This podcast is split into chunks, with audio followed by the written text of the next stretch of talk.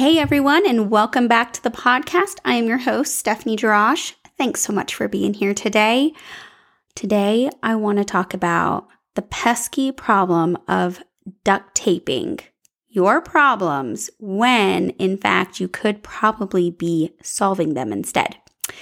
Uh, no judgment here. Listen, I've been there. There are moments where you have to duct tape an issue um, and keep moving forward, right?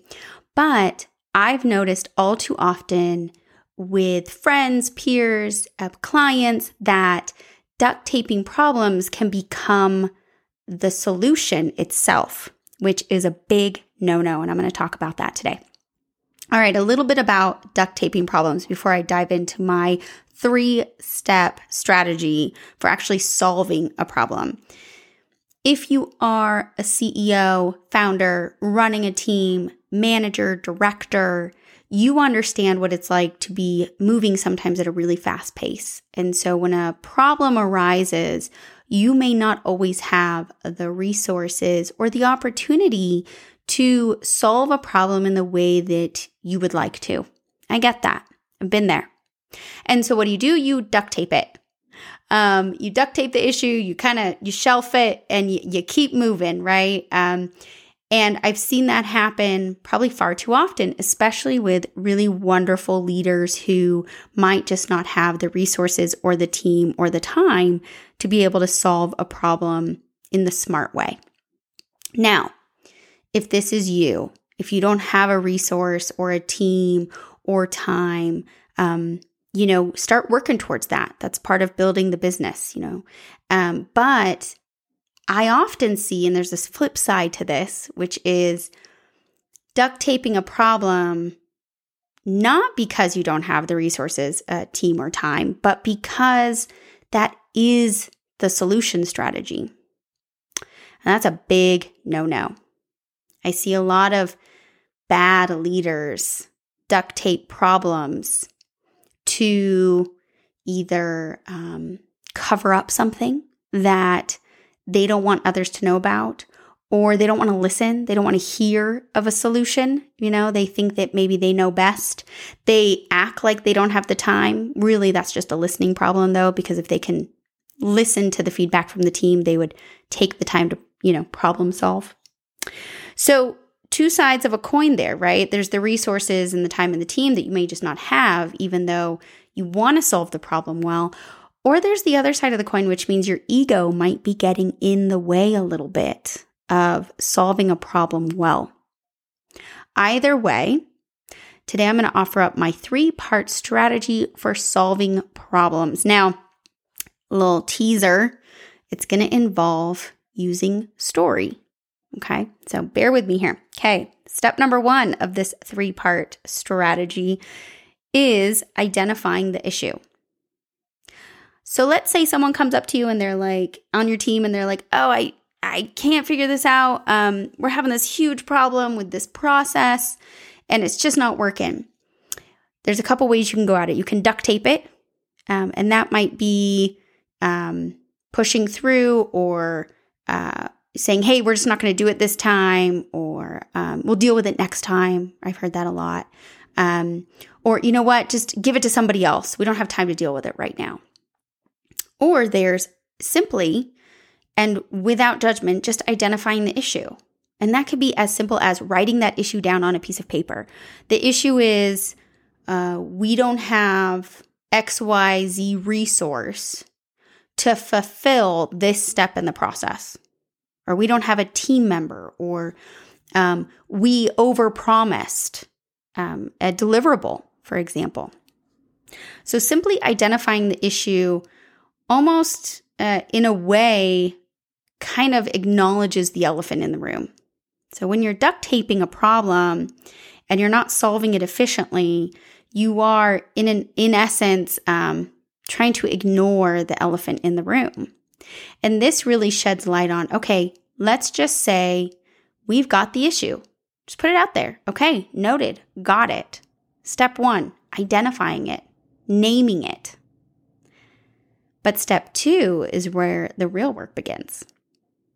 So, if you want to solve a problem efficiently and well, after you identify it, name it, you're going to want to dissolve the story around it. So, what does it mean to not have this resource or not have a team member or not have the time? Or what does it mean when we've overpromised but we're about to underdeliver? And that's where the real work begins because most of the leaders I know want to solve problems well. They might just not have something available at the time. The ones who need work, the leaders who are living inside their own ego, who aren't doing the best in their leadership role, don't want to unpack the story around the problem because they take it as criticism towards themselves. I've seen really bad bosses and really bad managers do this. The story has nothing to do with them regularly, right? Or, or maybe it does, but they don't own up to it. Instead, the story really becomes about them, and they take it so negatively that they don't want to name the issue because they they think it has something to do with their innate um, leadership abilities or management abilities, which is really just an ego driven way to come at leadership and management. Instead, after naming the problem, when you start to dissolve the story around it, whether that's, hey, we overpromised, um, we need to stop doing that. Why did we do that? Who put that in the contract, right? Pointing fingers, um, getting upset with one another, getting upset with the team, having, you know, your, your anxiety rise. Um, you dissolve that story. And you do that by unpacking the elements that are causing the reaction. So, in that moment after naming and you're starting to unpack these elements of the story, you say to yourself, in what ways did we set ourselves up maybe for this problem? Because then in step three of this three part strategy, we say, what's the next best step? What's the next best step to take or the next best course of action? Because dissolving the story is really taking your ego as a leader out of it. So you've named the issue, you're dissolving that story you have around it, which causes a lot of hyper discontent. And then you say, okay, this is where we're at. This is what we're dealing with. What's the next best step? Not, okay, in the next contract, we're not going to put that in there. Or um, next time, we're going to make sure we have XYZ available. That's fantastic. We, of course, want to make sure we're set up for success the next time so it doesn't happen again but we need to focus on the next best step. So that might be as simple as well, we might need to get a freelancer on board real quick to manage that expectation that we promised. Or we might need to go to the client and renegotiate what we promised or what would be delivered. Now, of course, this depends on the relationship you have with a client and the type of business you're in, but the next best step is very much dependent on the type of business you're in and how much you want to dissolve that story around maybe your ego being brought into the problem or the issue. Great leaders do this exceptionally well. They do all three steps exceptionally well. A problem is not a personal attack. Dissolving the story around the problem is an opportunity to see a solution for the future, possibly one that even can influence the bottom line, increase revenue, um, even build out new products and services. And then planning that next course of action or next step allows them to continue with the momentum and not get bulldozed or blocked in the moment and stuck in discontent and discord, especially with team members. That, my friends, is the three part strategy to solving a problem in a very smart and efficient manner.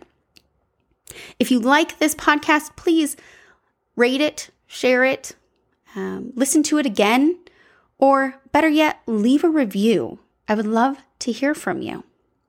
Until next time, have an amazing day.